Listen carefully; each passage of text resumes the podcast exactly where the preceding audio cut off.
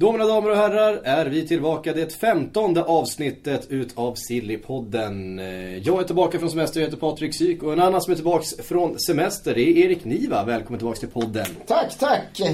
Har du följt alla umbäranden som den eh, europeiska fotbollen har dragits med den här sommaren? Eller har du vilat öron och ögon ifrån lögner och förtal? Lögner och förtal är ett ytterst regelbundet inslag i min vardag alldeles oavsett. Så det har jag inte kunnat koppla bort, nej. Eh, nej, men jag har följt med hyfsat. Men jag märker ju redan nu efter tre timmars eh, passivt arbetande att eh, det har uppstått kunskapsluckor. Det finns ju grejer som man har missat. Det finns utvecklingar som man inte riktigt har hängt med i. Och så är det ju. Så snabbt går ju fotbollsvärlden nu för tiden att det räcker ju att koppla bort ett dygn så har det uppstått situationer som man inte riktigt är inläst på. Har man då varit lite så här halvt vakt med i matchen under sju veckors tid så är det absolut grejer som man har, eh, som man har lite sämre koll på än andra. Så vi får se vart det här tar vägen. Ja. Med också Patrik Sjögren. Ja. Eh, du har ju haft semester men du har ju gjort podden då. Jag har varit passivt arbetande hela tiden. Jag har varit passivt arbetande hela mitt liv. Jag var mitt vuxna liv. Det är ett väldigt bra uttryck. Vi har ett väldigt eh, intressant program framför oss. Eh, vi tänkte faktiskt börja på White Hart Lane och ditt kära Tottenham, Erik. Eh, där finns ju en man som heter Daniel Levy som håller och drar i trådar som kanske ingen annan. Framförallt så har han en ruggig massa is i magen när det gäller Gareth Bale. Eh, vad säger vi om den här Daniel Levy? Hur ska vi beskriva honom? Du som, du som känner honom. Jag som känner honom utan och innan. Han är ju till att börja med en ganska okänd makthavare så tillvida att han väldigt sällan ger intervjuer. Så tillvida att han är restriktiv med att berätta om sig själv, sin bakgrund och egentligen sina visioner också. Så det är inte så där jättemånga som vet så väldigt mycket om honom. Däremot så är det ju enkelt att skapa sig en bild av affärsmannen Daniel Levy genom att helt enkelt följa hans arbete. Och där har det ju under ett drygt årtionde blivit uppenbart att han är en av de tuffaste förhandlarna som finns i den här fotbollsvärlden. Han är en affärsman som i vissa fall kanske sätter den goda affären framför det sportsliga resultatet. Men han är samtidigt i grunden också en livslång Tottenham-supporter som verkligen agerar med klubbens långsiktigt bästa framför ögonen.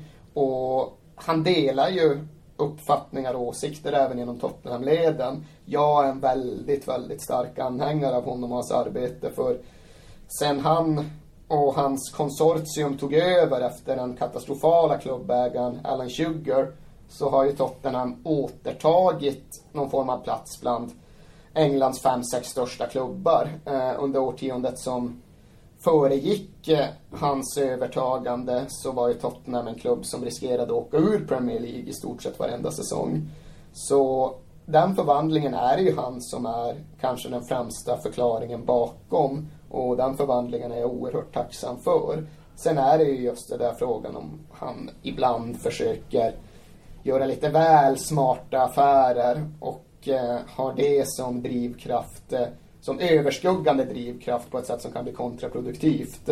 Men vi kan väl bena av honom lite mer i detalj, men där är väl någonstans grund, grund eh, för hans liv och värv. Men Bale då, är det smart? De har ju fått så här sinnessjukt bud på honom. Mycket mer än världsrekordet, över miljarden.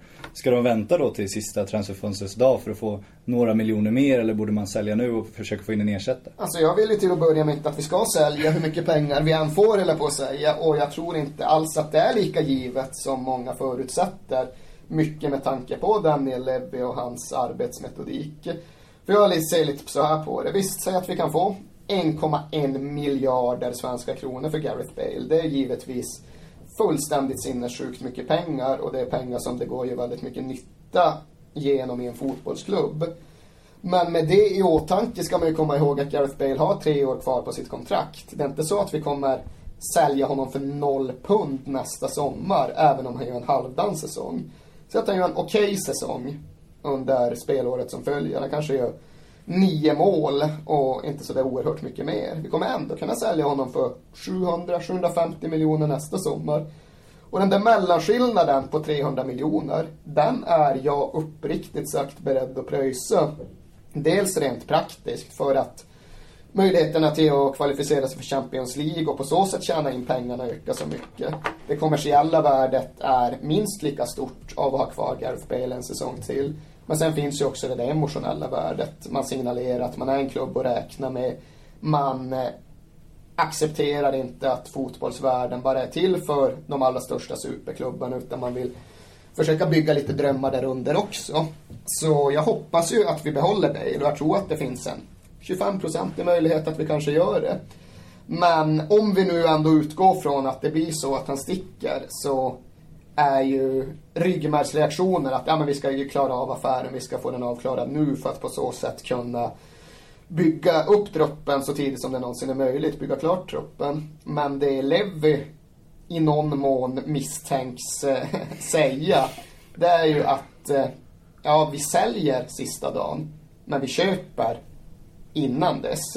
Så det man funderar kring nu, det är ifall en Lamela från Roma eller en William från Shakhtar helt plötsligt blir klar inom de närmsta tio dagarna eller någonting. Då är ju det Bale-ersättaren som tas in i förväg. Då är det Levi som förbrukar transferpengar innan han har fått in dem för att undvika att priset ska trissas upp ytterligare. För det är ju liksom lex Fernando Torres och lex Andy Carroll. Att om man säljer för en halv miljard ena dagen, då är det väldigt svårt att köpa dagen efter. Om man säljer för en miljard på måndagen så är det väldigt svårt att försöka ersätta det på tisdagen, onsdagen eller ens fredagen. Så det finns ju just en teori som går ut på att ja, ja, Bale kommer med all säkerhet att gå. Men eh, Levi ser till att få in ersättaren eller ersättarna innan affären är klar för att just göra en så bra, så bra dealar som möjligt. Och sen låter han Real Madrid svettas fram till sista dagen på transferfönstret för att det tycker han är lite kul och det innebär att eh, transferintäkterna också kan bli ännu större. Men det är inte risk att du liksom drar ner priset på Bale att Real Madrid, de ser ju också att om de köper William, det är ju en ersättare till Bale de, de, har, de kommer ju släppa Bale. Så här. Att, de, att de går ner så mycket i bud då som du hade varit tvungen att gå upp på William. Det finns den risken i teorin och det finns den risken ifall man har att göra med en svagare förhandlare. Men Levi kommer inte sälja för en miljard. Det kommer man inte göra.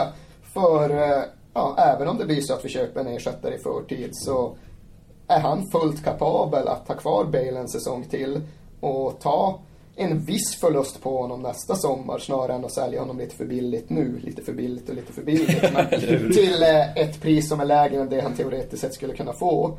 Eh, den enda risken med hela upplägget, vi pratar om upplägget som om det kommer bli så. Jag tror fortfarande att det är fyra på fem eller något, i alla fall tre på fyra att Bale går. Men skulle Bale bli kvar en säsong till, då är ju risken bara ifall han trasar sönder korsbandet i december och vi på så sätt kanske aldrig få tillbaka samma spelare varken på plan eller vid förhandlingsbordet. Men den risken finns ju alltid med alla spelare. Runt då har ni ju en ersättare också. Ja, exakt. Rent sportsligt kanske det är okej. Sen, sen eh, har ju Gareth Bale då eh, vid flera tillfällen i alla fall ryktats, verkligen uttryckt sin önskan att få lämna. Att han vill verkligen mm. iväg nu liksom. Och det är dags, han vill ta det här karriärsteget.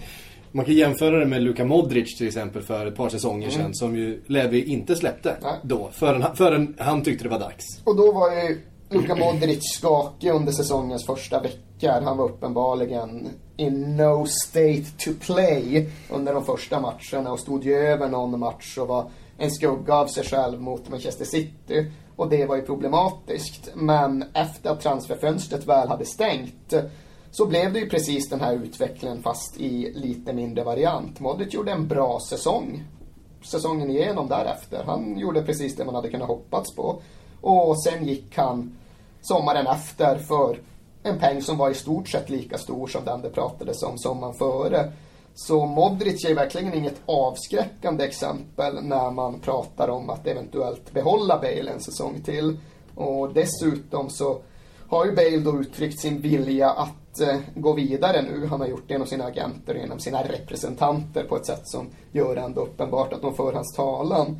Men dels så tror jag att han är så pass han har en så pass stor lojalitet med Tottenham. Han har en så pass välbalanserad och professionell kille att han skulle göra ett bra jobb. Och han har ju dessutom inte gått så långt på den här missnöjesskalan att han har lämnat in någon transfer request.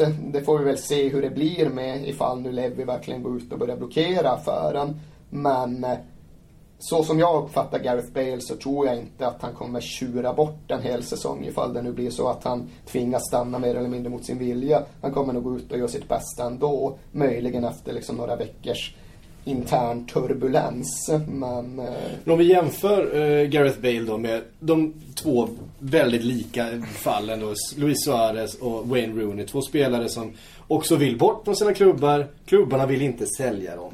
Eh, hur kan vi jämföra de här tre affärerna? Vi har, vi har ju en, en, en galning i Liverpool som, som gör vad som helst. Han skulle, han, han skulle nästan göra vad som helst för att få lämna klubben. För vilken klubb som helst nästan nu. Eh, Wayne Rooney som inte är så långt därifrån tror jag. Eh, och så Gareth, Gareth Bale då. Va, har det förändrats? Har, har, har fotbollsvärlden förändrat sin attityd i, i förhållande till spelare och klubb?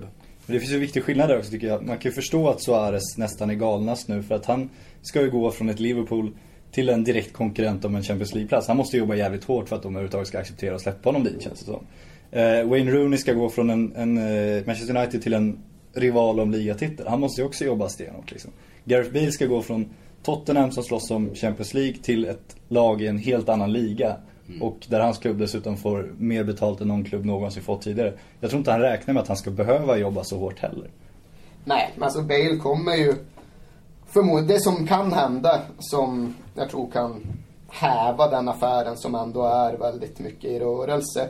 Det är ju det som Florentino Perez var inne och antydde lite grann om förra veckan att ja, är det där med en 100 miljoner euro. Det låter kanske inte så jäkla kul när allting kommer kring. Ifall Real Madrid börjar försöka pressa ner priset, ifall det inte blir de här vansinnessummorna som ligger över en miljard. Då tror jag just Daniel Levy är fullt kapabel och bara säga, ja men då blir det ingenting. Och menar det och faktiskt driva igenom det. Men det är egentligen det som potentiellt sett kan häva den affären. Ifall de nu betalar sina 1,1 eller 1,2 miljarder då kommer han ju iväg och alla kommer i så fall vara mer eller mindre nöjda och glada.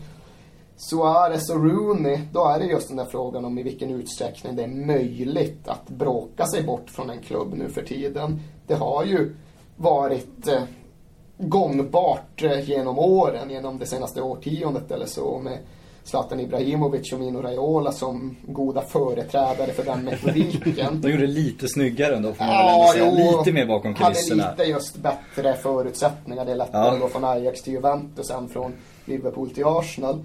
Men, jag tycker vi kan slänga in Carlos Tevez i den. Eh... Ja, alltså det finns hundra namn du kan slänga in. För det där är verkligen... Det kommer ju att bli en väletablerad metodik. Men känslan man har nu lite grann kring Suarez och Rooney det är ju att klubbarna har för avsikt att slå ett slag tillbaka. Det här med liksom spelarmakt ska inte kunna vara det alena rådande längre. Utan nu tänker Liverpool och Manchester United minst demonstrera att vi som klubb, som institution är minst större och starkare än de här storstjärnorna är. Hur, eh, hur oberoende de än må ha blivit. Och jag misstänker väl att det blir så. Jag misstänker att både Suarez och Rooney faktiskt blir kvar. Mm.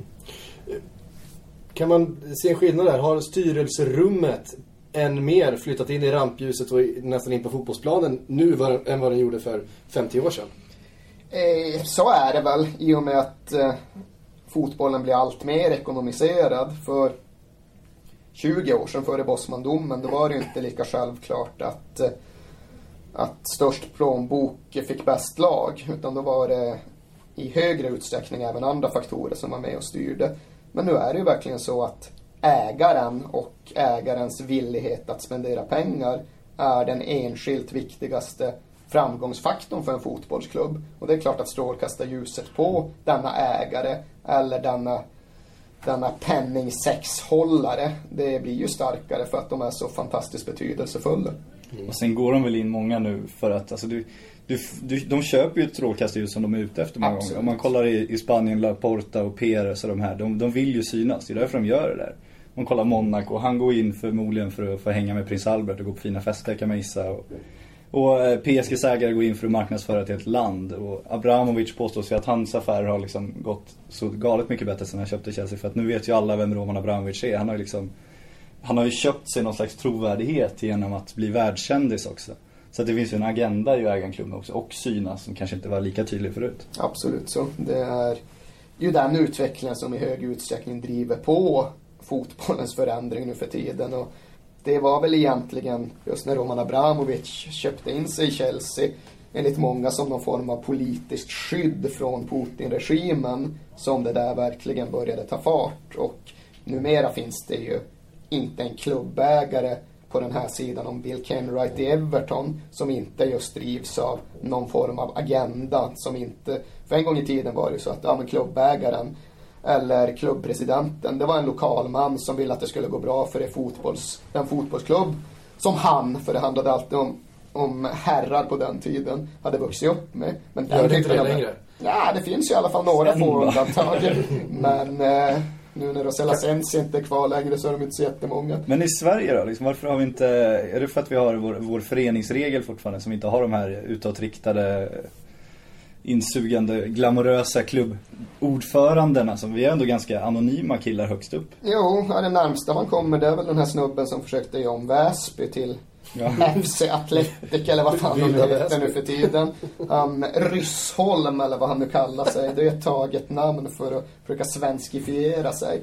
Eh, är det hans månne bussföretag eller? Nej. Ja, jo, jag tror att ja. det är det som finansierar den här ja. enorma satsningen. Eh, det är väl det närmsta man kommer.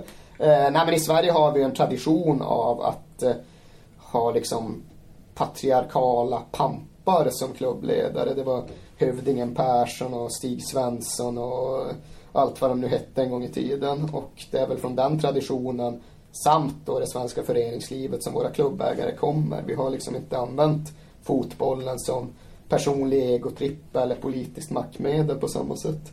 Det, det var väl när porrkungen skulle in i AIK där va? Ja, Bert Milton. Ja, han det hade, hade kunnat bli trendbrott kanske. Han påstår ju fortfarande att han på allvar är en maktfaktor runt FC Barcelona. Han eh, hävdar ju att han liksom mycket väl kan vara en del av ett konsortium som tar över klubben framöver. Han skickar mail då och då som är uppskattande ifall man har skrivit någonting som han eh, liksom håller med om runt Barcelona. Han har bjudit in mig dit ner någon gång för att kolla närmare på Bert Miltons Barcelona och det är klart att den inbjudan lockar ju på så många sätt. Inte åka. Den lockar på så många sätt och så är det vissa andra dimensioner av den som gör att jag tvekar och blir kvar. Men vadå, han hävdar att han, han kommer liksom i framtiden eventuellt Fullt möjligt. ta över Barcelona? Fullt alltså. möjligt. Ja. Okay. Så Milton kommer stå på läktaren där och skrika åt Leo Messi och, ja, nej, Jag tror väl att i Bert Miltons värld ser det nog inte riktigt ut som så att han blir klubbpresident. Men jag tror att, eh, jag har fått uppfattningen om att han då ska vara en del av alla Porta när de tog över klubben så hette ju konsortiet De Blå Elefanterna och det var ju en eh, liksom väldigt stark eh, rörelse som fick väldigt stor betydelse både för fotbollsklubben FC Barcelona och för hela Katalonien faktiskt. Bert Milton ser väl sig som en av framtidens blå elefanter även om han kanske inte är flockledaren. Ja, det mest spännande vi... jag har hört någonsin. Det här.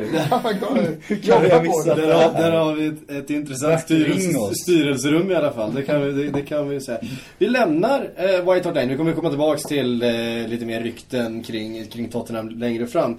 Men vi ska röra oss ner till en, en annan klubbägare. Och en, som inte gillar att eh, synas. som en inte gillar, kille. Ja, precis. En, en väldigt blyg och ödmjuk herre vid namn Silvio Berlusconi.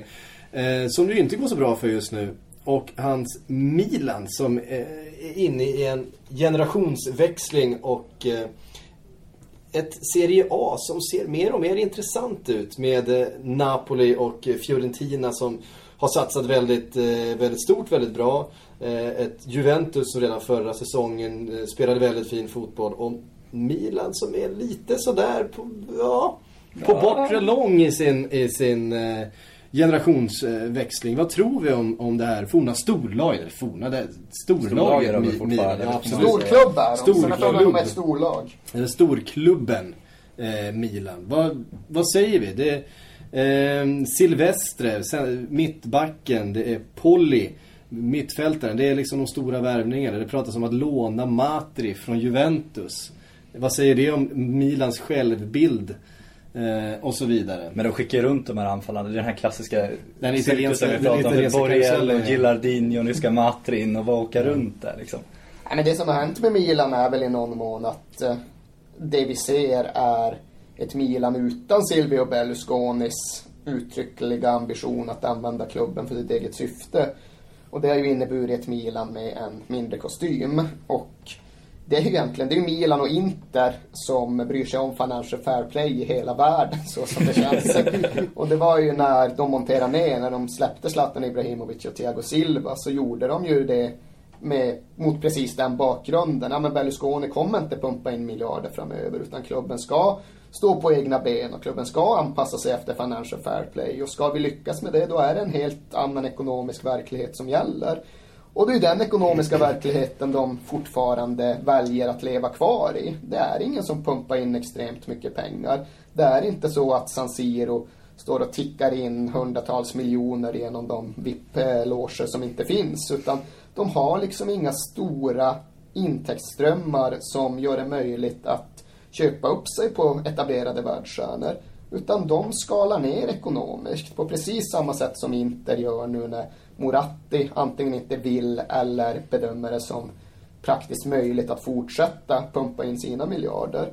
Och då blir liksom konsekvensen någonstans det vi ser. Sen är det klart att man kan diskutera hur båda de här klubbarna sköter sig även utifrån de här förutsättningarna. Det går väl att göra något bättre även med de här ramarna. Det kanske går att strunta i att förlänga Robinhos kontrakt. Det kanske går att välja att inte försöka spara in en miljon euro på, på att lösa Honda i förtid. Och det går liksom att manövrera lite annorlunda där. Men det är ju helt uppenbart så just att Milan och Inter, de har valt att eh, skala ner, att vänta in en annan Financial Fair Play förankrad fotbollsvärld. Och vi får väl se om den kommer eller om de istället kommer behöva växla upp igen, vilket framstår som det troligaste. Men mm. så som det ser ut just nu så är det ju precis som du är inne på säger. För just, för just Honda-affären är väl den som hade kunnat bli den här, vad man brukar kalla för, the marquee signing. Eh, ja, eller Lajic från Fiorentina som ju Lajic också är en affär med liknande karaktär. Liksom. Mm. Det är egentligen bara fråga om att köpa loss ett utgående kontrakt i förtid.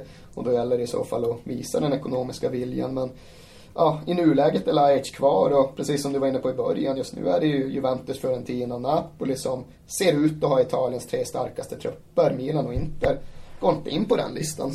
Nej. Ska du ha pengar in så är en asiat smart ju. För då har du ju den, den marknaden att sälja tröjor på är ju tacksam. Ja, man säger det. Sen när man väl granskar... Kagawa är väl topp 5 i Premier League, är inte det på sålda tröjor? Jo, så kan det nog vara. Och så kan det väl vara i en övergångsperiod. Men dels så är det lite överskattat i dagens fotbollsvärld att att sälja tröjor. Liksom. Hela den där prylen har man ju pratat om i drygt 15 år. Men United har haft sin asiat hela tiden. Ja, exakt. Och Toda kom in och röjde runt med sin mohikanfrisyr och så. Men just tröjsäljandet i sig är inte så jävla betydelsefullt. Sen givetvis att liksom etablera sig som en maktfaktor, en klubb att räkna med, en klubb att skriva affärsavtal med i Asien, det är värdefullt. Så då.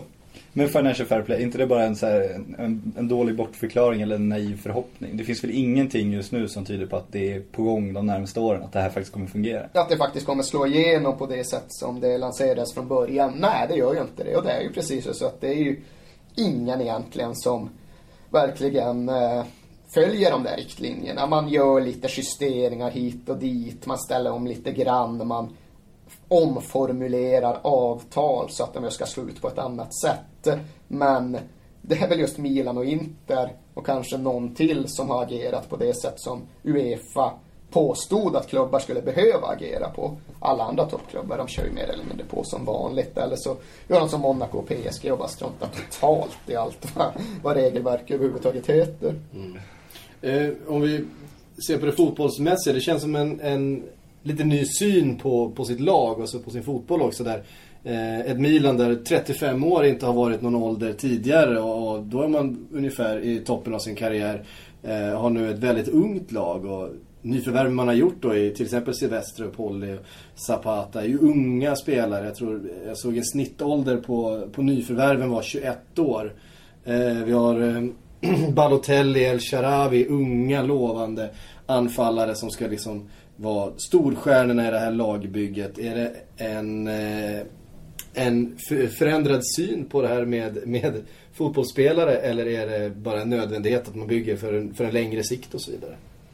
Eh, det är väl snarare senare. Jag tror liksom inte att eh, Milan-hierarkin har tagit eh, något principbeslut om att ja, men det här med rutin och erfarenhet och fotbollsvana, det är inte längre någonting värt. Nu är det bara ung framfusighet och entusiasm som gäller. Utan det är väl snarare just att, ja, ja men så kan man slå sig fram framöver. Man kan ta in unga råämnen och slipa till dem med all den här erfarenheten som finns i de, så kall, i de bildliga väggarna på Milanello och på så sätt nå ett, eh, en framgångsrik framtid. Men det är ju som du säger att förra säsongen till exempel när Milan slog Barcelona och det kändes som att jo, men nu är de lite tillbaka igen. Då var det någon form av syntes mellan de här gamla kulturbärarna, de så kallade senatorerna. Då var det liksom Ambrosini och de killarna som någonstans höll El Sharawi och Niang och de andra i handen. Nu finns det ju väldigt få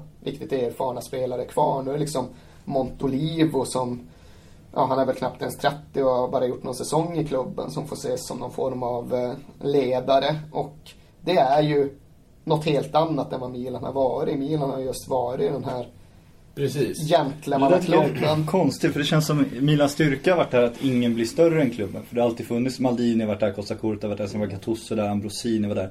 Så vem som än kom så var det, så det var väldigt tydligt från början att du är Milan det här är speciellt liksom. Mm. Nu har de ju skänkt bort allt det och ska bygga med de här ungtupparna som vars lynne är, om vi bara snackar om Balotelli liksom, kanske behöver dem där. Jag tycker det är jättekonstigt att de gjorde så med Ambrosini.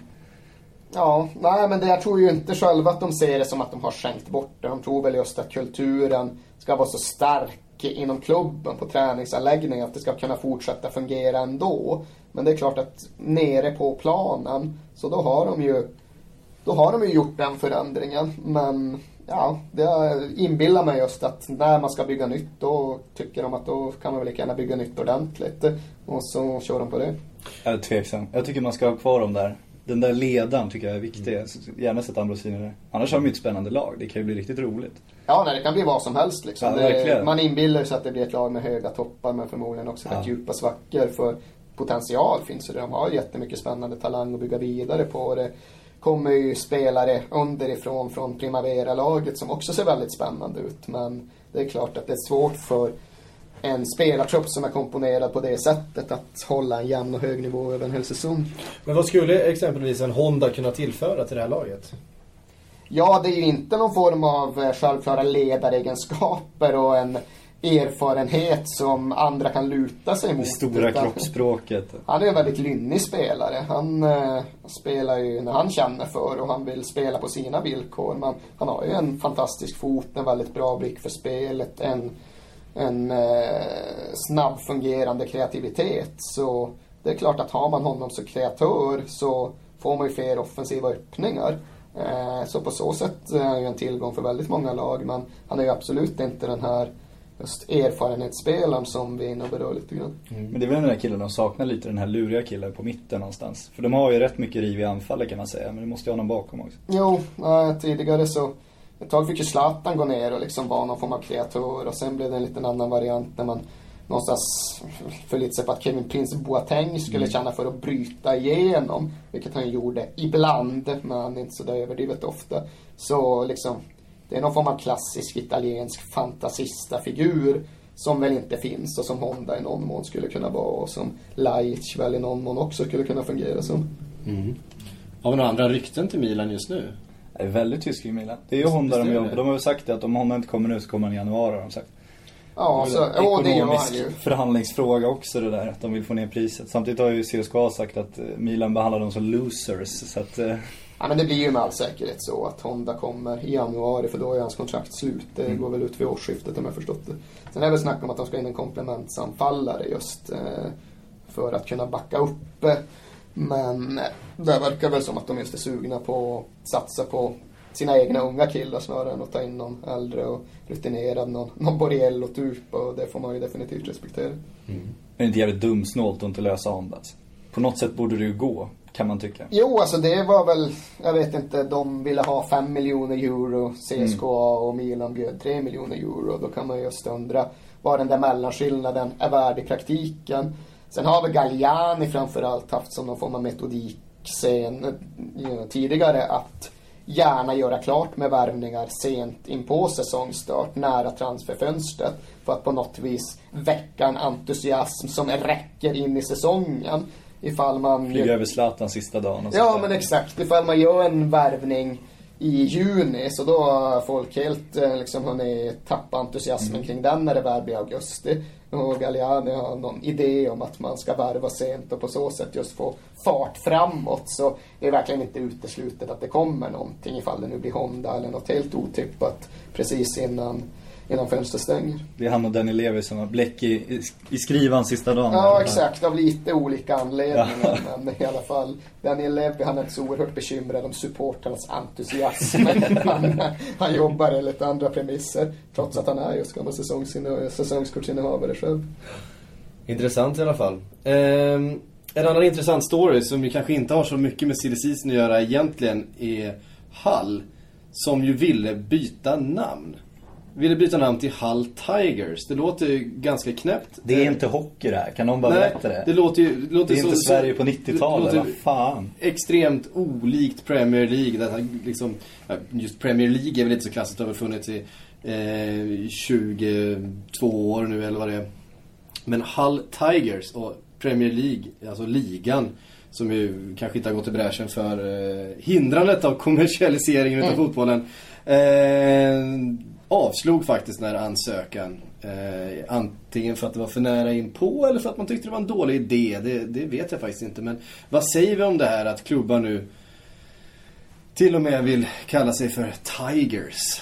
För det löjligaste någonsin, man måste ju säga. Det är ju så här flashback till hockeyn i Sverige på 90-talet när det var, var det HV, Blue Bulls och Djurgården Lions och vad fan det var. Ja. Hette de faktiskt det? Eller var det Ja, bara... Leksand Nej, de la ju Stars till det. och... Ja, Okej, och sen tog de bort det? Sen tog de bort den. Ja, det finns, några är kvar. Malmö Redhawks Ja, är- Leksand har väl är kvar sitt också. Men nu heter det ju Swedish Hockey League också så att... Jag såg det, jag undrar liksom, jag såg någon rubrik om att grejer hade hänt i SHL. Ja. Jag undrar vad fan är det för en jävla rallyserie liksom. Men sen för, ja men det var verkligen så att det tog lång, Jag lång tid. det. Det tog fyra minuter innan jag förstod vad det var frågan om. Eh, Men för att svara på frågan, alltså det här med att klubbar byter namn, det har jag svurit över i så många år, i så många sammanhang att jag liksom inte orkar upprepa längre att man givetvis tycker illa om den här bristen på respekt för traditioner och bristen på förståelse för vad en fotbollsklubb faktiskt är och representerar. Men det som är intressant är ju det du är inne och snuddar vid att ja, men, det kanske nu börjar gå upp ett ljus för även beslutsfattarna runt den engelska fotbollen kring att det finns faktiskt en poäng med att värna om de här traditionerna, att slå skydd, att skydda skydda gamla världen. Och jag tror verkligen att det är en av de grejerna som gjorde fjolårets Champions League-säsong så betydelsefull. Att det tyska exemplet någonstans eh, kom ut över Europa. För det krävs ju att Bayern München och Borussia Dortmund spelar final på Wembley för att eh, ett engelskt sammanhang verkligen ska uppmärksamma vad det här handlar om.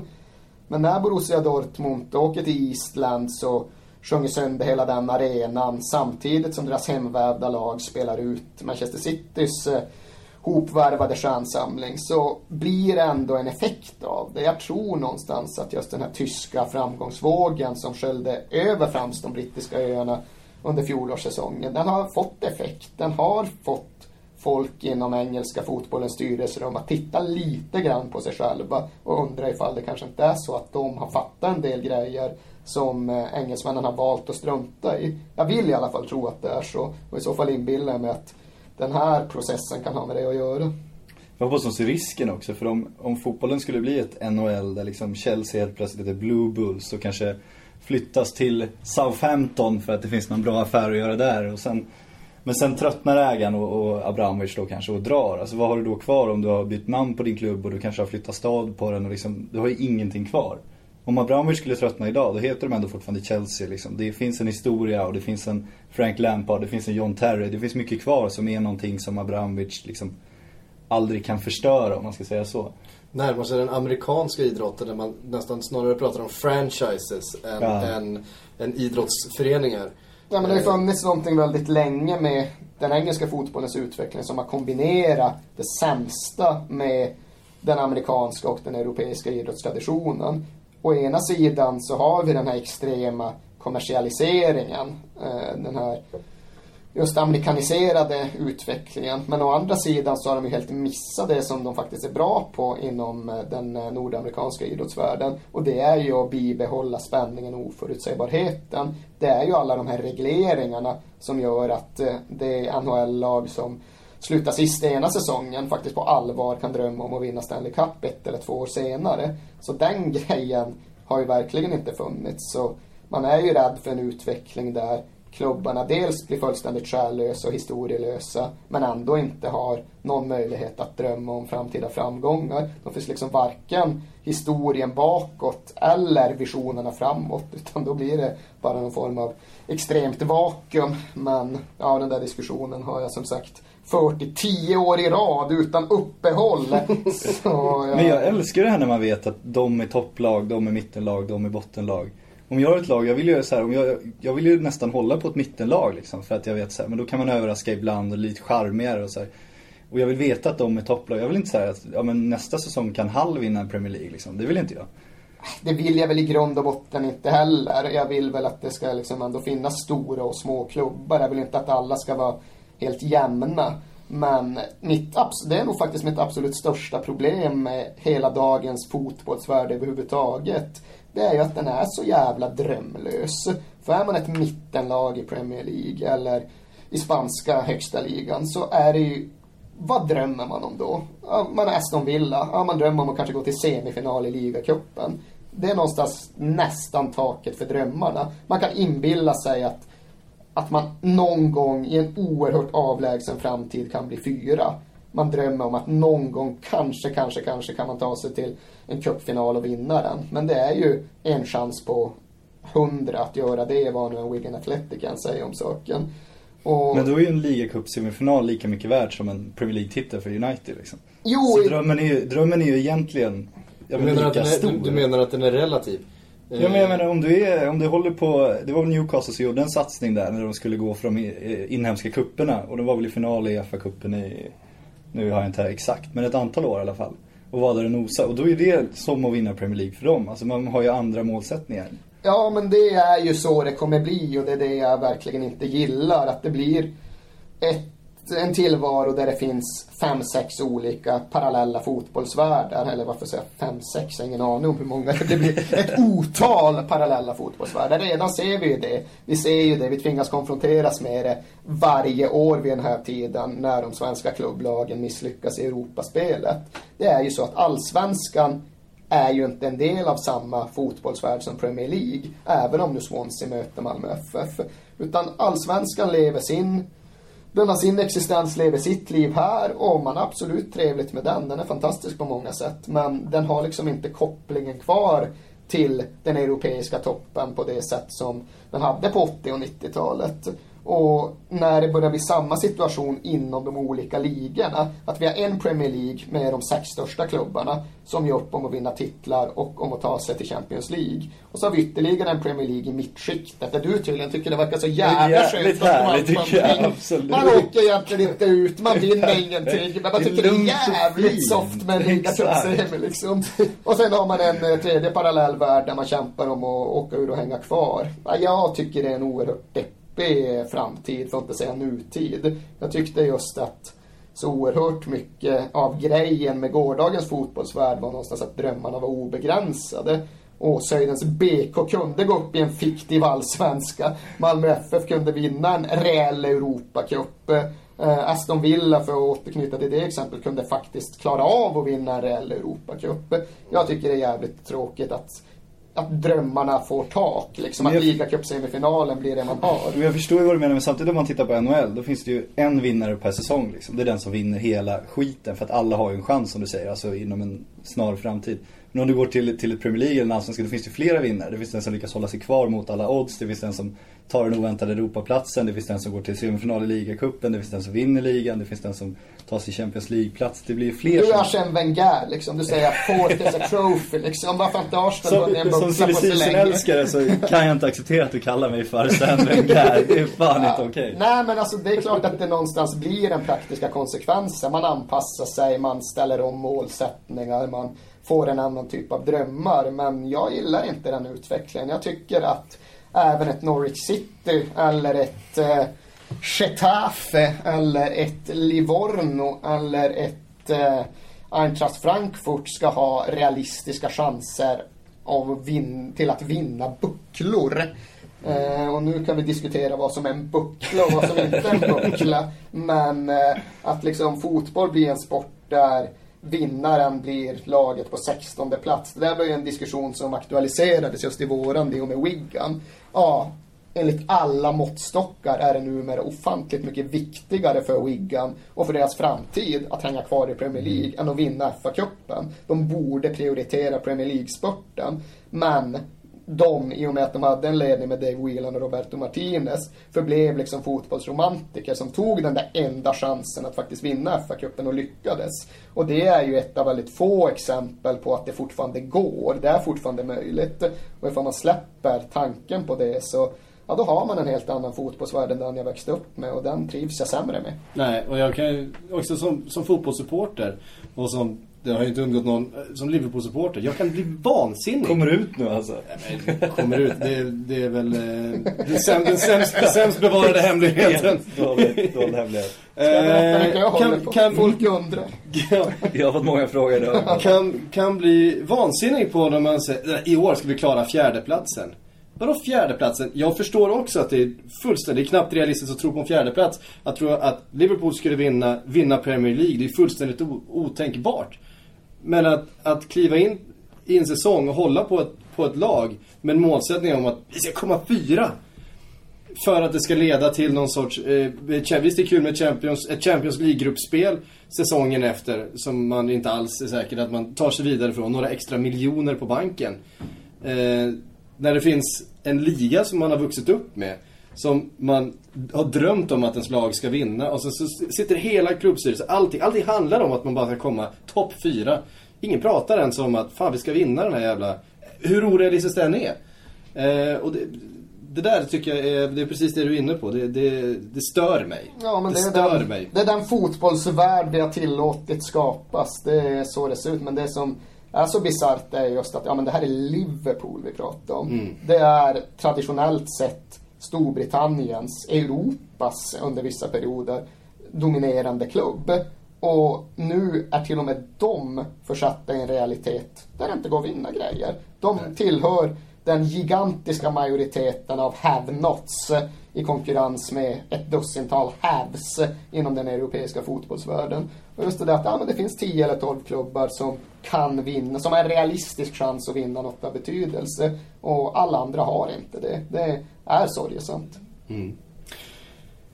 En klubb som försökte bli en have-klubb som inte nådde hela vägen, det är Anchi i Dagestan. Eh, Du måste ett- säga hela namnet. Man kan inte bara säga Anchi. Maka, Makachakala. Ja. Makachakala. Satt den bara? Nej, jag, Nej, jag har jag var schysst där. Jag har det inte. Låter det gå.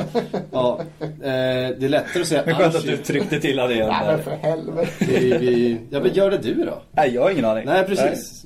Välkommen. Ehm, som ju nu har avbrutit sin miljardsatsning. Eh, helt plötsligt dyker spelare som Samuel Eto'o och William upp på, på transfermarknaden. William som ju som gick till Anchi från eh, Shakhtar tidigare eh, under det här fönstret. Ja, det gjorde att jag initialt trodde att all transferspekulation runt honom var meningslös. För jag trodde att Fifas treklubbsregel skulle förhindra hans stundande flytt till Tottenham. Men när jag då kollade på det så uppfattade jag, jag fattade det hela. Jag ska inte svära på att det här är rätt så någon får gärna bekräfta eller dementera det. Men så som jag fattade Bert Milton det. kanske kan ringa. och- Bert Milton kan mejla. Mejla. Han, Okej. han har tyvärr inte ringt än. Men Aj, jag aj, hoppas aj. han gör det snart. Jag känner att vi borde gradera upp vår kontakt. Ja, det tycker jag Eh, absolut. Nej, men tydligen är det, om jag har fattat saken rätt, så att den här treklubbsregeln finns fortfarande kvar. Men det är så att den nollställs varje år den första juli. Så det faktum att William spelade för. Shakhtar så sent som i januari, det är irrelevant nu. Ifall han går till, när han går till Spurs nu så har han bara representerat Anche och Spurs under rådande treklubbregelsår. Vad ger du den värvningen för, för trovärdighet i procent? William till Spurs? Eh, 30, 25, eh, kanske något sånt. Eh, Känns det som en spelare som, som alla klubbar i världen egentligen borde börja, börja fiska efter. Kasta lite små sedlar Alla efter klubbar det har ju trålat efter William. Problemet var ju Shakhtar att Shakhtar krävde så enorma sådana enorma summor för honom så att det, liksom, det var helt orealistiskt för klubbarna att få loss honom. Det slutade ju med att Anchi till slut betalade den där utköpsklausulen som var på, det var väl en halv miljard eller något. Ja, lite knappt. Lite Ja, knappt. det var ju men- sjuka pengar i alla fall. Och då kom han ju loss och då var han ju, kändes som han var tvungen att åka till Anchi för att komma någonstans överhuvudtaget. Det som är sagt nu, eller det som har påståtts i Brasilien, det är ju att Man City har bjudit 40 miljoner euro och fått det avslaget. Det låter konstigt, för han är ju fantastisk, men är det något Man City inte behöver så är det väl just den spelartypen. Ja, Alltså, vad, vilka ska spela på offensivt mittfält där egentligen? Liksom, ska Silva spela? Ska Jovetic spela? Ska Nasri till och med spela lite grann? De har Bayern München kan ju diskutera Navas. lite. Ja, exakt. Nej, men de har ju ett halvdussin spelare som ska ligga någonstans mellan, mellan mittfält och anfall. Så liksom rent behovsmässigt kan jag inte säga att Manchester City ska in där. Men det är klart, de har ju en del att röra sig med.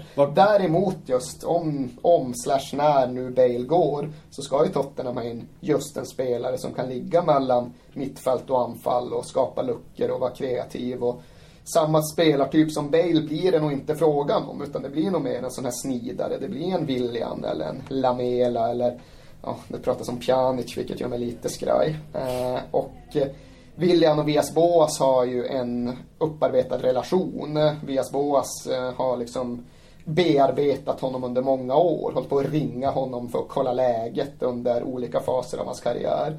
Så det tillsammans med den portugisisk-brasilianska kopplingen i Tottenham gör det till någorlunda sannolikt. Eh, Jag hoppas otroligt mycket på det. Jag tvivlar visserligen en del på hans lynne men jag tycker han gjorde en helt fantastisk höstsäsong i fjol. Så skulle det bli så skulle jag skaffa mig en William-frisyr och gå runt på Stockholmsgatorna. Det där, det där skriver vi upp. Ja, ja, det där det, skriver vi är, upp. det är dokumenterat nu. Absolut. Spelar den Eh. in? Ja, det är med. Det är med. Men det är väl en osannolik jackpot för Tottenham att, att eh, Anchi går, går ut med det här just nu med tanke på William och med tanke på Bale. Och, för jag tycker William är ju en, en som, så bra spelare så att om, om Anchi inte var en, en säljande klubb helt plötsligt så tror jag inte och Tottenham skulle kunna lösa honom. Alltså vi var ju hyfsat nära för ett år sedan. Vi bjöd ju, la in konkreta bud på honom. Jag tror till och med vi skickade några jävla förhandlare. Undrar om Levi själv rent utav kan ha varit iväg till Donetsk. Vi skickade i alla fall någon jävla enmannadelegation till Donetsk. Men Achmetov, eh, ja vi försökte köpa som Tottenham köpte innan vi skaffade Baldini. Vi åkte dit och så la vi 14 miljoner pund och tänkte att ja men det här kan nog gå vägen. Och de säger ja vi vill ha 25. Ja men ni får 14,5. Liksom den förhandlingsmetodiken. Det går inte med slut- Shakhtar riktigt att köra den. Nej, exakt så. Det blev ju givetvis ingenting. Men det var ändå ett högst konkret intresse och det var ju lite innan han hade breakat också. Det var ju just Vias Boas kopplingen som gjorde att det var aktuellt. Men sen spelade han ju sig in på världsscenen under Champions League-hösten. Så då blev det såklart en helt annan grej. Men nu är det ju lite, ja men om inte Spurs, om inte Man City, okej vem ska köpa William? Från början trodde man ska nå tillbaka till Shakhtar, men Luchescu är tydligen inte så jävla sugen på det. Han tyckte William skötte sig sådär i samband med att han lämnar klubben. Så Känslan var väl att han. William vi- ville bort hellre än någonting annat också. Så att det känns ju konstigt om man ska vända. Och han har ju själv pratat om, om det var för ett år sedan, pratade han om Premier League så. Jo, exakt. Och han har ju varit inne på att han vill till Vad Chelsea. kostar William då? Nu, ja, jag tror att ja, om de nu har nekat bud på 40 miljoner euro så hade jag blivit lite överraskad. Eh, nu tycks det ju som att även om nu Anchi har bestämt sig för att montera ner så tänker de inte eh, panikvräka bort allting. Men det är väl där någonstans. Det är väl 40 miljoner, 40, ja. Alltså mycket mer än så, det ska man ju faktiskt inte betala. Eh, hade du frågat mig innan de där uppgifterna om att det budet skulle ha slagits tillbaka kom så hade jag sagt att ja, man får honom för 38. Nu kanske de försöker förhandla till sig lite extra pengar men han ska väl ligga där någonstans. Mm. Sen är det svårt att tro på det där budet också. Som du säger, det känns så ologiskt. Att det känns som också som det kan vara en sån grej som man kanske råkar sprida till media för att få igång intresset lite också. Kan väl vara lite så. Sen är det ju just när man ska värdera informationsförmedla så är det under silly season-tider som vi gjorde någon gång med europeiska mediekällor. Mm. Så var det ändå brasilianska ESPN och någon Oj. namngiven journalist där Ja. som jag för mig började sprida det där ryktet. Och som du vet så innebär ju det ändå en viss trovärdighet. Precis. Eh, vi lämnar Anche där. Vi, det finns en Samuel Eto'o som ska antagligen hamna, hamna någonstans också med, Då ska någon betala med, den lönen med, också. med, med en hyfsad lön. Jag gissar att William, William har en helt okej lön också. Det befarar jag. Ja, Eh. det som kommer hända är väl att deras ryska spelare blir flyttade ganska snabbt. Det verkar ju som att både Zenit och Dinamo Moskva är rätt sugna på att plocka upp, plocka upp dem. Man får se vart det Denisov handlar men Kokorin ska väl till Dinamo Moskva som jag har förstått det om. Han kanske inte redan har flyttat dit. Denisov är ju är en spelare man, man annars eh, hade kunnat tänka sig. Ja, det beror lite på vad man tänker sig för omklädningsrumsdynamik men Ja, men någonstans i Europa där man liksom kunnat se, se honom ju. Ja, det, nu är vi inne på det här med ryska spelare och deras kulturella benägenhet att flytta. Och den brukar ju inte vara så jävla stor, men jag tror, jag tror att han flyttar inom Ryssland för att, för att knyta ihop det hela så. Eh, Vi ska plocka upp lite lyssnarfrågor också. Vi börjar i Manchester City som vi var inne på lite grann angående William. Men deras backlinje, det har ju pratats en del om Pepe. Denna fantastiskt härligt sympatiska och eh, mjuke försvarare. Sportsliga, härliga. Sportsliga, härliga. kille. Nej men den här Real Madrids hitman, Pepe, som det nu pratas om att Pellegrini vill ha till Manchester City. Vad, har ni hört någonting? Vad tror ni om ju- det? Vad, vad, vad är sannolikheten? Ja, men känslan är väl att Pellegrini kanske inte gjort som City gjort tidigare. Han tar inte in de här svindyra superstjärnorna. Han är ju jättenamnkunniga nyförvärv såklart. Men det är inte den där topp, topp, topp, topp på det sättet. Och då betalar det man ska göra för Peppe så här sent på ett fönster. känns ju fullständigt orealistiskt. Det senaste jag hörde det var väl att Ancelotti var ute och förhöll sig till de här uppgifterna och liksom bekräftade väl mer eller mindre att det hade förekommit intresseförfrågningar. Men eh, avfärdade det med att ja, men nu har jag pratat med Peppe och vi är överens om att han är en jävla betydelsefull kille både på och utanför plan så han blir kvar. Det kändes liksom definitivt eh, vad det gällde den, det redogörandet. Så jag tror inte att det blir av. Jag tror absolut inte det blir av. Sen är ju frågan om Manchester City känner sig nödgade att agera nu när Nastasic ska vara borta i några veckor. Men det var väl fråga om tre, fyra veckor snarare än tre, fyra månader. Så jävla stor misstro kan man väl inte ha för skott att man inte tycker sig klara av det. Men de har rätt smal trupp också. Ja, Kolarov på väg tillbaka till Italien möjligtvis? ja, jag var väl några som påstods ha lagt in ett faktiskt bud här i helgen. Jag måste erkänna att jag faktiskt har glömt bort vilka det var var som Juventus, påstod. Ja, det var Juventus, vilket känns lite märkligt tycker jag i så fall. Eh, så jävla bra wingback är han inte. Att han hör hemma i ett Juventus med europeiska ambitioner, men ja, det, är, de, är de beredda att pröjsa tror jag definitivt Man City är beredda att släppa, så kan jag ju säga. Men det man kan säga just kring sådana här spelare, nu är inte Peppe med Kolarov, de här som inte riktigt är startelva men är lite sådär Ja men halvt utanför. Det brukar komma ganska mycket rykten sent på fönstren och då är det ju ofta flitiga agenter då som antingen vill flytta på dem eller vill ha lite garantier från klubben att det ska bli en säsong där de ändå tror på dem. Så att just kring sådana spelare ska man nog salta lite kring uppgifterna så här sent på fönstret. Det som var intressant nu kring Man City, det var att Gareth Barry inte ens fick åka med till Helsingfors ifall jag inte missuppfattade det hela. Det är resan man inte vill missa. Så att, eh, Exakt, det är partyt, det vill inte Gareth Barry missa. kom ju en jävla video under förra säsongen när Gareth Barry med några lagkamrater stod och hälsade bärs på någon jävla studentklubb vid en golfbana i Skottland. där är förklaringen till varför han inte följer med. Ja, i sån, jag tror i Fredo borde inte Joe Hart och vem fan det nu mer var som var med. Var det Milner? Milner dricker inte bärs. Jag vet inte fan vilka som var med. Dricker inte. Milner bärs? Nej, Milner dricker inte bärs. Det är ju många av, om man ska förklara vilka som är framstående ur den nya brittiska spelargenerationen var det ett tag så att en av de mer lovande engelsmännen som då var Milner, han drack överhuvudtaget inte.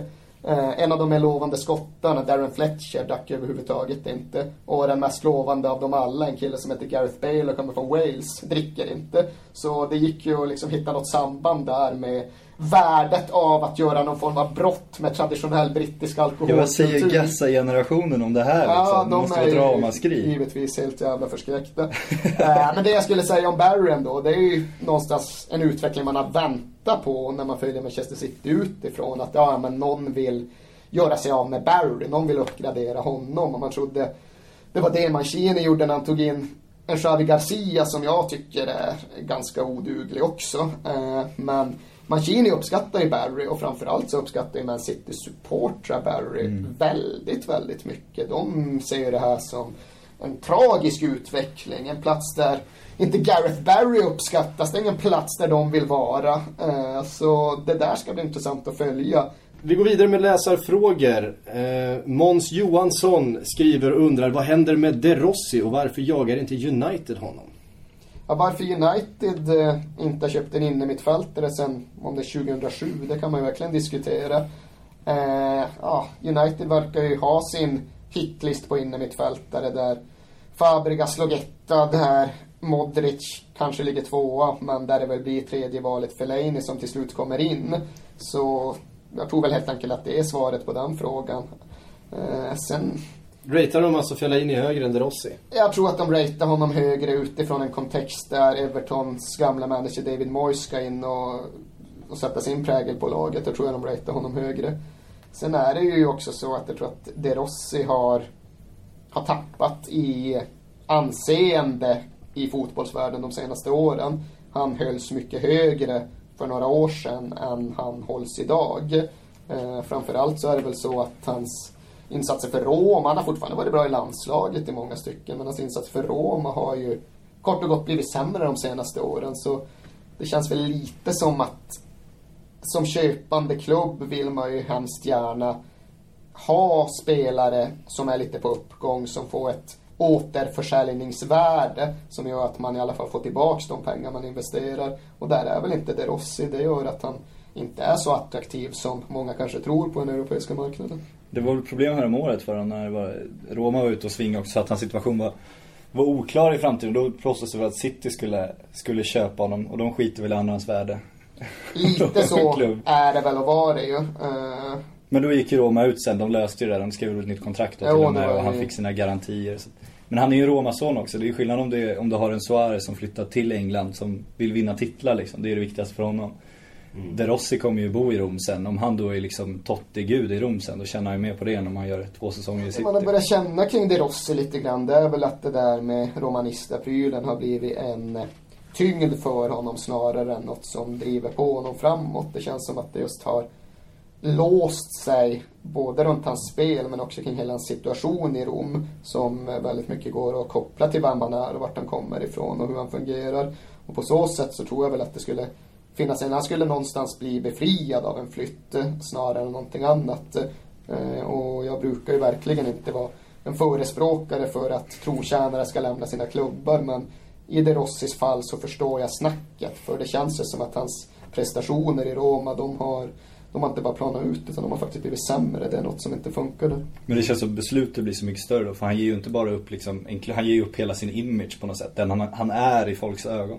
Jo, sen finns det just det där problemet med att så som det har varit den senaste säsongen så ja, det komplicerar ju situationen för honom i Rom oavsett. Ja. Det är inte så att han är självklart dyrkad i alla gathörn i nuläget utan det finns ganska många som vill ställa ganska många frågor till Daniele De Rossi i nuläget. För att slippa svara på de där frågorna i några år så hade det nog kunnat vara schysst att bo någon annanstans. Mm. Vi ska hinna riva av ett par till här. Eh, en intressant som dök upp för en liten stund sedan är Kim Källström till Real Sociedad. Kim som ju inte har en helt jättekul eh, tid just nu i Moskva. Eh, Det är alltid kul i Moskva. Spelar ingen roll vad man gör eller inte. och han har ju i, dessutom eh, fattats i de sena, i den senaste landslagsuttagningen. Fattats var fint Han fattas han har tokpetats. Han kan man har säga. tokpetats. Precis, nej, men, och det hänger förstås ihop med hans situation i Moskva. Ehm, Säger Erik Hamrén. säger Erik Hamrén. Förstås ska vi nog, ska vi ändå, ja. En flytt till Real Sociedad, kan det vara något för Kongo-Kim? Alltså får Kongo den möjligheten så är det ju bara att hoppa på första bästa plan till Kinshasa eller i alla fall till San Sebastian. Eh, nej men Real Sociedad skulle vara en fantastisk flytt. De har ett jättespännande lag. Eh, De ska ut i Champions League. Det är en väldigt trevlig stad ifall man nu inte ratear Moskva av någon anledning. Och det finns en uppenbar plats för en spelare att ersätta, att försöka ersätta Ilara, Ilaramendi. Eh, men ifall det verkligen är Kim Källström från Real Sociedads håll, det skulle göra mig överraskad. Det som har sagts tidigare under säsongen, eller tidigare under sommaren, är ju att de ska försöka värva in något just ungt, utvecklingsbart, formbart. Nu har väl varit snack om Esteban Granero på senare år. Och jag vet inte, eller på senare år, på senare, de senaste dagarna. Och han är väl kanske inte den mest unga, utvecklingsbara och formbara spelaren i världen. Men han är ändå uppvuxen med ett kompatibelt spelsätt. Kim har ju ett löpsteg han skulle kunna jobba på. Ja, exakt. Ett tag var det snack om Josh McEachran, alltså att den här Chelsea-talangen skulle ner dit och köra. Och just bli formad på någon form av Carlos Vela-relaterat sätt. Så det skulle lite förvåna mig ifall de helt plötsligt fick för sig att plocka in en, vad är han nu, 31-årig svensk från Spartak Moskvas bänk. Men återigen, ifall Kim Källström får den möjligheten, då tycker jag definitivt han ska hoppa på den. Men vad är det med Kim och Spanien? För det var ju snack om Valencia i flera år där. Alltså Ja. hans spelstil känns ju inte, det skriker ju inte La Liga i mina ögon. Ja, men vadå, en lite en vänsterfotad Xabi Alonso, är det inte det vi kan se på Okej, ja, det är dagens Kim Inte Källström som... riktigt där jag säger Kim. Han känns lite trögare om jag säger så. Ja, men alltså vad fan... Xabi Alonso är, är ju ingen heller. där. Nej, men sättet. alltså jag tänkte, alltså en innermittfältare i spanska högsta ligan tycker jag väl inte behöver vara... Det finns ingen behov av att de ska vara en tempostark raket liksom. Eh, och de där öppnande passningarna, de kan ju just vara lite en bristvara. De kan han få som spetsegenskap så... Jag ser väl inte riktigt problemet med att han generellt sett skulle gå till Spanien. Jag tror hans eh, brist på tempo ger mindre utslag där än till exempel i England. Ska vi bara eh, till sist komma in också på Luis Gustavo. Luis, som Luis, var så väldigt Luis. duktiga. Eh, KK hade senast. språkskola. ja, KK har varit Chelsea fantastisk Luis. här eh, som vikarierande programledare. Är du skakad? Inte minst, jag känner mig alltid hotad. Ja, eh, ja, det förstår utav, jag. utav yngre förmågor. Det ligger myteri i grunden här. Det, det ligger och pyr lite Så är det. Eh, men jag tar utrustningen och går. Ja, Eh, exakt. Luis Gustavo till Arsenal alltså. Gustavo som ju har haft ganska många framgångsrika säsonger i Bayern München. Ser det kanske inte ut att få någon eh, förlängning eller fortsättning. Eh, Det finns ju fantastiska uppgifter där idag i Italien att, att Napoli gett sig in i jakten Mm. och ska, ska blåsa Arsenal igen precis som de gjorde med Iguain. det är väl en bra taktik av Napoli. Du har pengar och du kanske inte... Och så tänker du, ja, men vem, vem kan scouta i världen? Ja, han Wenger är rätt bra, men han är rätt dålig på att köpa igen. Så, så då kollar man, ja vilka har RC? Ja, men han är sugen på, men det är nog en bra spelare. Så kliver man in och bara skär honom framför ögonen på Wenger när han sitter där och håller hårt i sina stålar. Det är smart det. Men han är, Gustavo är väl en sån som, vi pratade om att det var fullt på Manchester Citys mittfält så kan man ju säga att det är något liknande i Bayern München minst sagt. Så att han behöver ju röra på sig. Det är väl han som ligger närmast att gå någonstans. Det där har ryktats mycket. Eh, Arsenal som ju fortsätter med sin anfallsjakt.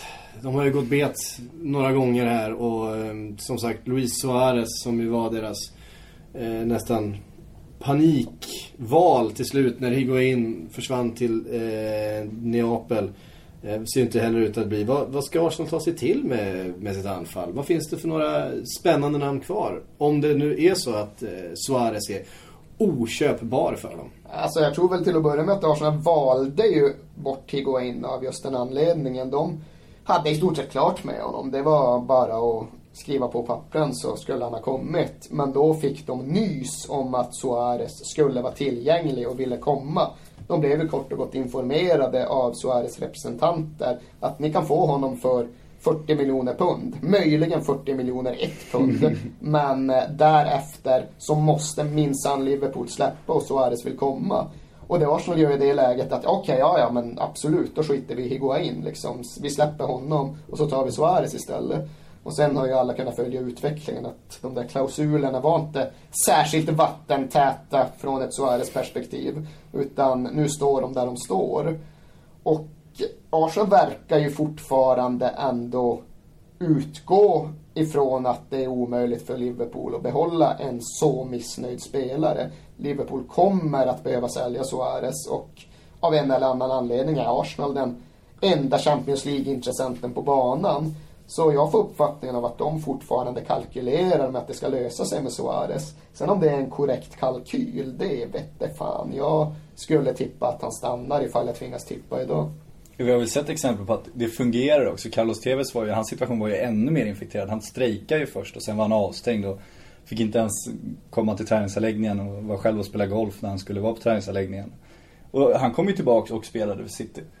Så att det, är, det är absolut inte omöjligt att ta tillbaka honom. Nej, men det är ett jävla chicken race det där också. För Suarez kan ju givetvis inte ta ett år på bänken eller på läktaren eller juniorlag. Han ska spela VM i Sydamerika nästa sommar är det tänkt. Så han har inte råd att slänga bort ett år av sin karriär i det här skedet.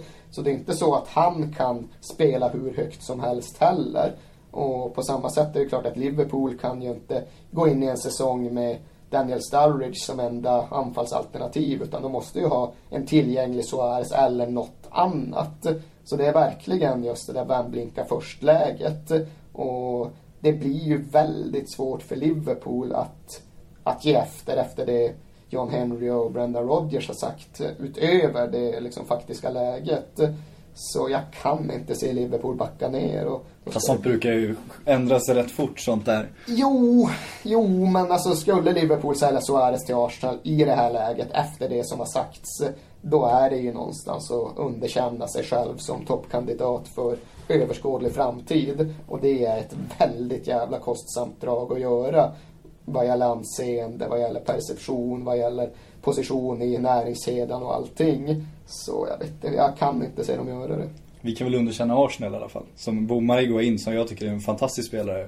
Och så för att de tror att, ja men lita på Suarez agenter då. Ja men alltså hade jag ställts inför val, okej ni får köpa Luis Suarez för 40 miljoner och ett pund eller ni får pröjsa 32 miljoner eller vad fan det var frågan om för Iguain. Då hade jag absolut valt Suarez. Fast det Eh, måste vara mycket lägre för Higuain innan Napoli kom in i Innan bilden. Napoli och- började ran- Ja men hur det nu än var så hade de ju fått Higuain för den summan. Men då borde du väl ändå någonstans, okej Suarez, du, du har en kopia på ditt kontrakt såklart. Du får ju det, kan du mejla över den liksom. Så vi kan granska det här om det här verkligen är, så att det är vattentätt. Det Ja. bör man ju dubbelkolla ändå. Det där är ju kanske då inte ett helt tillåtet tillvägagångssätt innan man har fått inte. en Men säljande märklig- tillstånd. Märkligare prata saker sker om vi säger så. Jo, det är ju inte så att de själva gissar. Hmm, om de har en utköpsklausul. Nej, det står nog på 40 miljoner Pund. Där vi chansar på det liksom. Eh, Men nej, det alltså det talas som ju, agenter och spelare långt innan du får tillåtelse att det göra har ju inte skötts bra det om här liksom. Suarez är ju, jag ska inte liksom sitta och tycka synd om Suarez för han eh, klarar av att ställa till det för sig på egen hand. Men att hans agentstab med Bror Guardiola i spetsen har liksom misslyckats med att eh, förstå den här klausulen rätt, att skriva den rätt. Det är ju fullständigt obegripligt. Att Arsenal sen väljer att tro på det, det är också som du är inne på lite svårbegripligt men Lite det- naivt kanske Ja, kanske men, ja, men det mest obegripligt, ifall en agent hör av sig till mig och säger ja men vad fan det är jag som har skrivit kontraktet, det är klart att det är på det här sättet. Då hade nog jag också inbillat mig att killen hade haft koll på vad han pratade om. Inte när det är Luis Suarez representant då. Vad fan, familjen Guardiola, det sägs ju vara tänkande människor. Doesn't they? Don't they? Ja. Eh, infekterat och intressant, precis som vi vill ha det. Med det så hinner vi inte så mycket mer. Tack Erik, tack Patrik för att eh, ni var med. Eh, vi, ni hittar oss på Twitter som vanligt, det där kan ni vid det här laget. Sjögren Patrik, Erik Niva, Patrik Syk. Hashtag Sillypodden. Det kommer väl ett Eh, avsnitt till snart också kanske vi kan. Ja det kan, vi, det, kan vi, det kan vi säga direkt att det kommer komma en Premier League special Ja. slutet på den här veckan inför eh, då Premier League-premiären på lördag. Så att det är bara att hålla eh, mobiltelefoner, eh, laptops, paddor och allt vad ni använder för att lyssna på det här tillgängliga så kommer det ännu mer Och Sillypodden längre fram Nokia från veckan. 90-talet som Simon Bank har. Eh, Jag vet inte vad Simon. Bank rent tekniskt kan Nej. eh, tillgodogöra sig den här podden. Någon telegraf, Han, han, får, han får dyka upp i inspelningsrummet eh, istället någon gång. Eh, och är det så, det ska vi hälsa också. Är det så att du där som sitter och lyssnar har ett företag eller ett varumärke som tycker att det vore väldigt, väldigt festligt att sponsra den här podden. eh, Bert Milton. Hallå? Bert, Bert Hilton. Ja, du kan få hans mailadress. Ja, det vill vi fan ha. Så är vi faktiskt en helt osponsrad eh, podd som eh, om flera anledningar skulle tycka att det var väldigt trevligt att få in en sponsor så här när det börjar närma sig deadline day och intresset ökar och temperaturen stiger. Och du förvandlas mer och mer till Daniel Levy för varje sekund som går av ditt Man blir lite rädd Ja, här. men du har ju hyllat Daniel Levy här så att det, det tar jag som en komplimang. Eh, och med det så tackar Sillypodden eh, för sig för femtonde gången den här säsongen. Vi ses med nummer 16 om några dagar. Hej!